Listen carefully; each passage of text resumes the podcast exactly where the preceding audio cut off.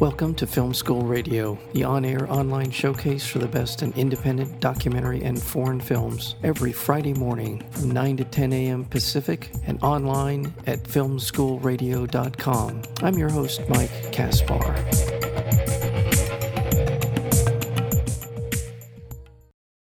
What if one of the best days of your life suddenly turned into one of your worst nightmares? And what if you were forced to relive that day over and over again? From director Craig Singer comes a pulse pounding, time looping psychological thriller about a dream vacation gone very, very bad. I'm going to leave it there because we will get into the actual more of the storyline in the course of our conversation. I do want to, before we get started, talk about uh, terrific performances by the two leads, Michael Reed and Augie Duke, really propelled this film along and it is uh, it is one of those movies where you're going to wonder and you're going to try and think back in what you saw at the beginning. Is that how is that tying into what we're seeing now? There's a lot of things about this film to recommend. The film is called 645 and we're joined today by the director producer and story by craig singer. Craig singer welcome to film school radio. Thank you so much for having me. Uh, it is a uh, psychological thriller. It's a bit of a horror film what else would you throw in the genre uh, washing machine of life uh, to describe the film? I always think of 635 as a, as a romance, a love story where things go terribly wrong. Well, there you go. That is absolutely true about the film. And in terms of how the project came to you, uh, you know, how did that sort of evolve as a project? I was um, a creative VP at Walt Disney and I've been kicking around the idea of, of, a Groundhog Day type thriller for for many many years, well before it became fashionable. As you know, now it's almost like a cottage industry with time loop. But back then, when when I kind of came up with the idea, it was really Groundhog Day and, and 645. I felt would be a really interesting spin on that.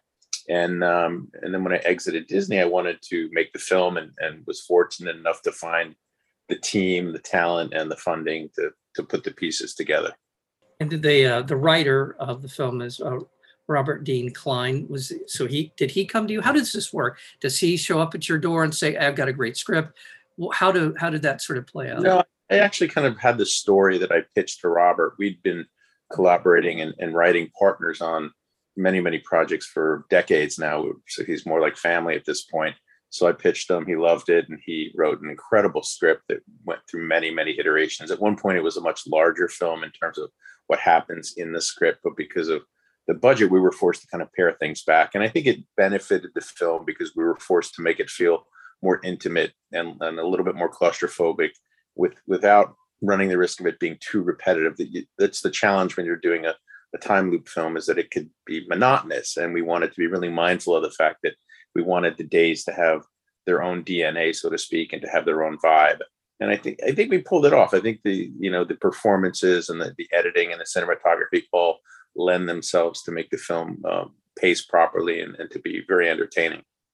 Bobby and Jules, they get on a ferry, they go over to this wonderful place that they're going to have kind of a romantic getaway. And as I said in the intro, there are things that happen just in that little part in that beginning of the film that I think people should pay attention to and it sets kind of a tone. It sets sort of a um, a what if situation in in in terms of the story, what is going to happen, and it starts out, you know, uh, kind of a romantic, just as you said, romantic kind of storyline, but nobody's in town, which is always. Oh, or go ahead. It was because I wanted to, you know, it was interesting. I wanted them to get on a ferry because I wanted them to be disconnected from the mainland, so they they have less security and safety. So if you think of like Shutter Island, right?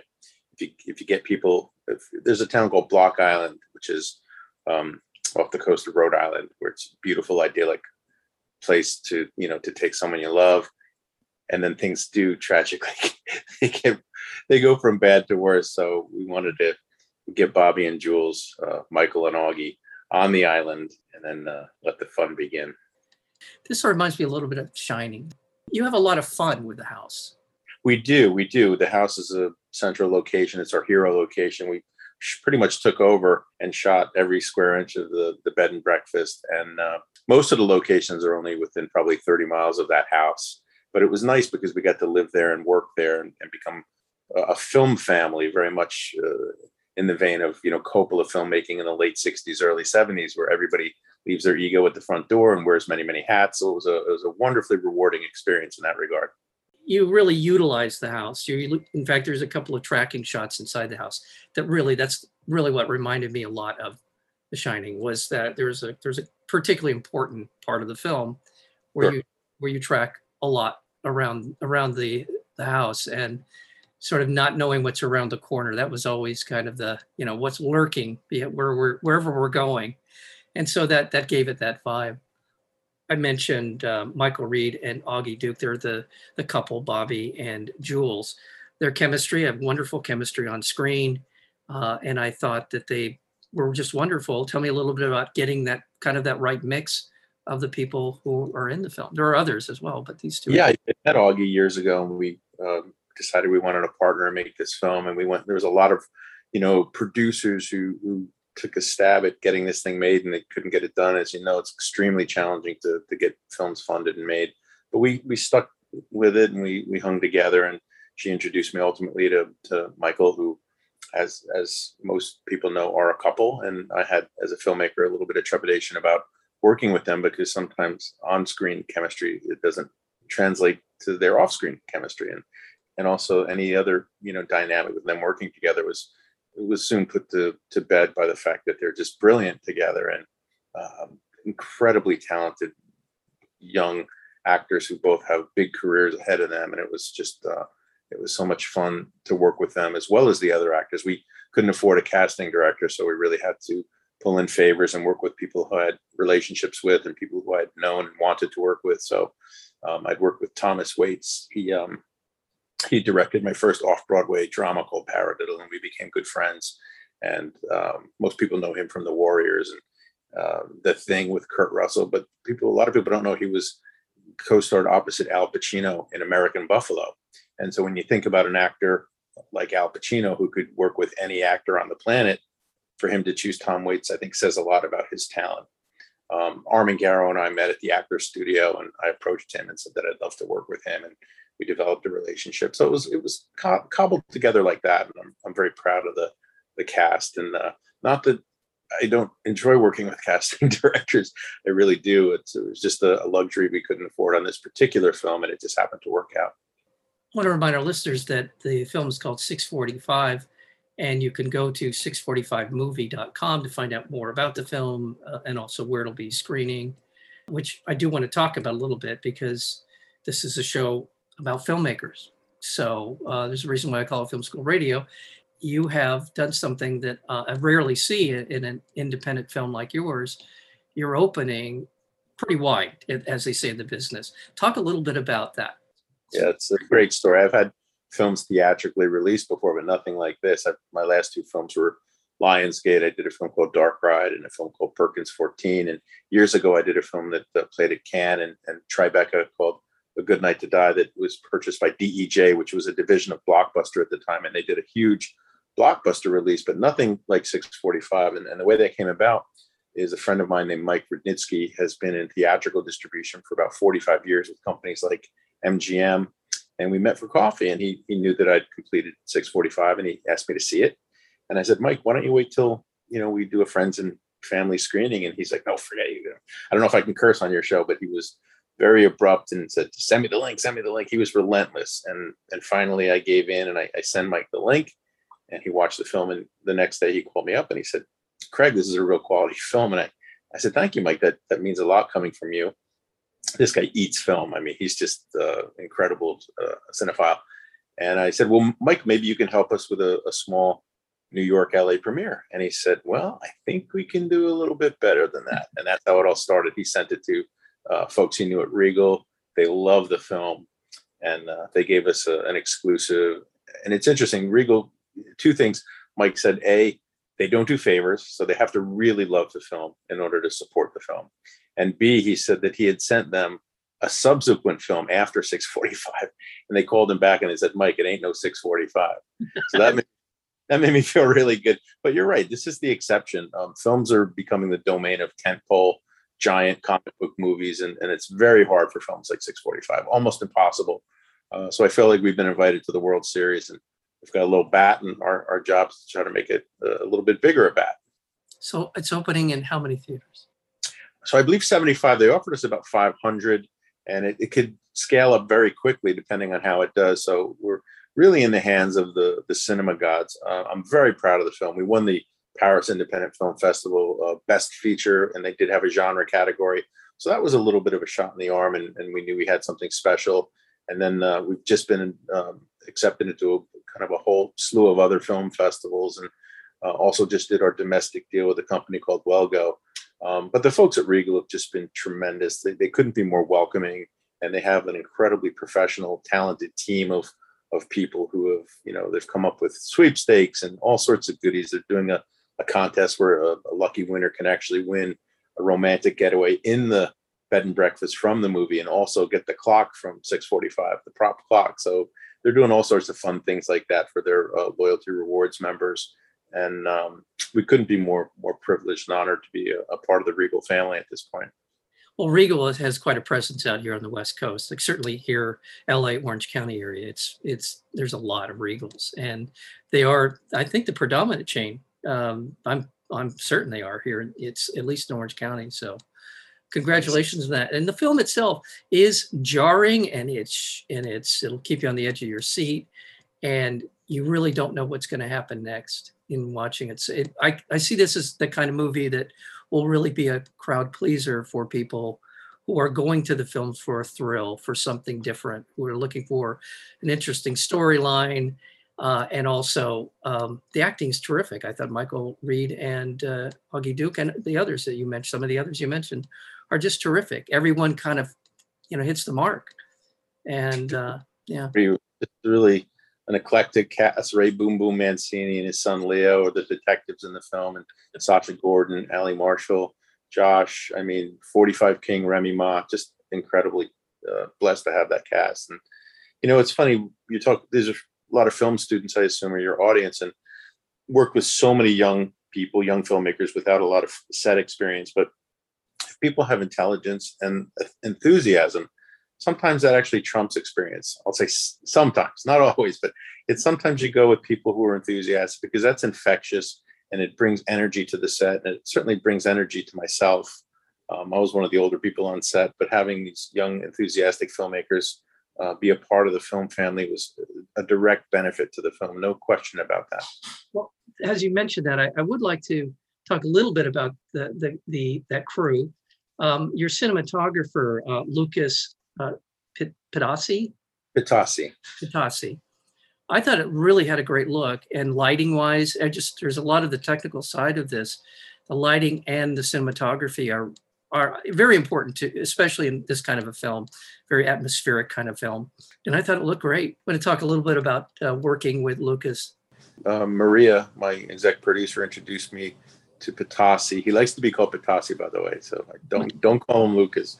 Uh, and he actually worked with Augie as well. We we became fast friends. We studied films together. I would recommend films, and he would recommend it.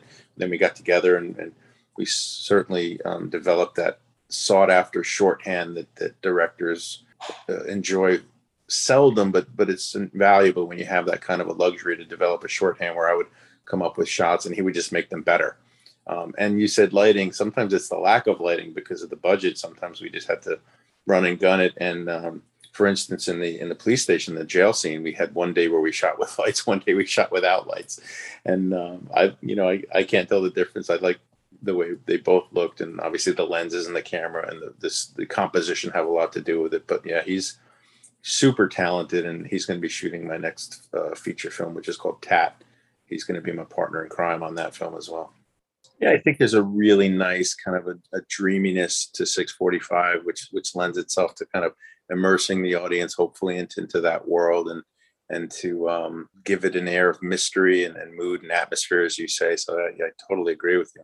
Another thing that he did, and you guys worked together on, obviously, was close up, the medium to close up shots. I thought the, the way that you went into the kind of the close ups that were very important to kind of the story and what happens to to the to the people in the film. I thought that had a it just had a nice rhythm to it. You guys were able to kind of find a, a good. Yeah, Bob, Bobby's kind of inner struggles is paramount. So we really tried to get get inside his his head and and again without giving away too much because there is some twists and turns and um yeah but thank you for noticing that. We uh spent a lot of attention uh, on the sound design and the music as well which i'm extremely proud of the the composition and um was blessed with working with Kostas Christidis on a number of films and he does big studio films. He was a protege of Hans Zimmer.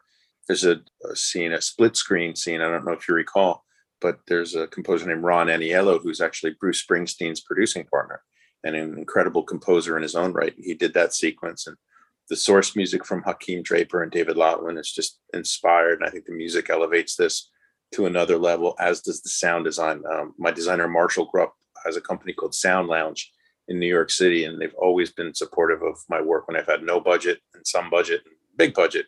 But uh, I mean, you take the sound design out of a film like 645, and it's a very different experience, as I'm sure you'll agree.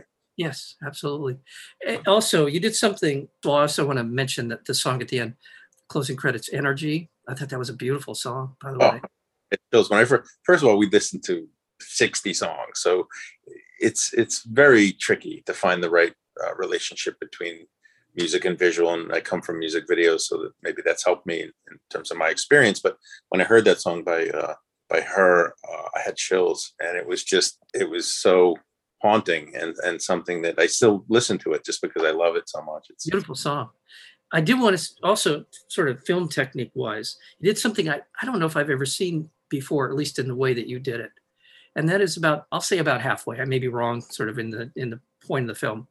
You do a kind of visual recap for us where you where you go to different screens. We see like five, six, seven different screens pop up in the film, in the film frame. Yep. To kind of give us this kind of overview. I don't know how you describe it. you know that's maybe some 70s sensibility because i feel like it's a device that some filmmakers use and, i think that arguably some people think it's a bit art house i love it personally so i don't mind it whatsoever i think it it's not capricious it helps us get inside bobby's day and his head and the fact that he's dealing with this this purgatory this repetition so i think using those shots particularly the split screen section it's it's arguably my favorite part of the film it kind of helps immerse deeper and deeper into kind of his psyche. And I didn't want to do it just to do it. There's, I think there's one other scene that ha- incorporates some split Yeah. screen, Yes. that long tracking shot. But um, yeah, you know, you you use it sparingly, and I think it can be uh, highly uh, effective. I think you're right. It gives us kind of a, a window into his into his world, into his sort of what's going on with him and his character. My congratulations on on this film 645. Again, I want to let people know they go to 645movie.com and that will launch you in the direction of knowing everything you would need to know. I, To, I will say well the thing if if in fact your your audience goes to 645, there's two trailers.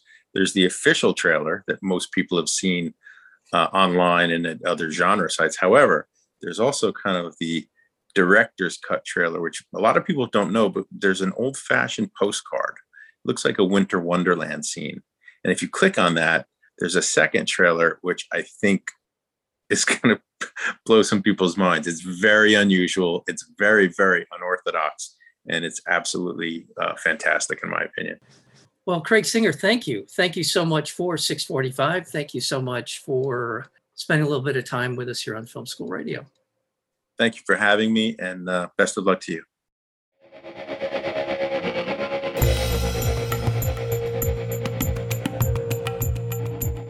You've been listening to Film School Radio, the on air online showcase for the best in independent documentary and foreign films. You can find out more about the program at filmschoolradio.com. I'm your host, Mike Caspar. Thank you for tuning in, and we'll see you next week with another edition of Film School Radio.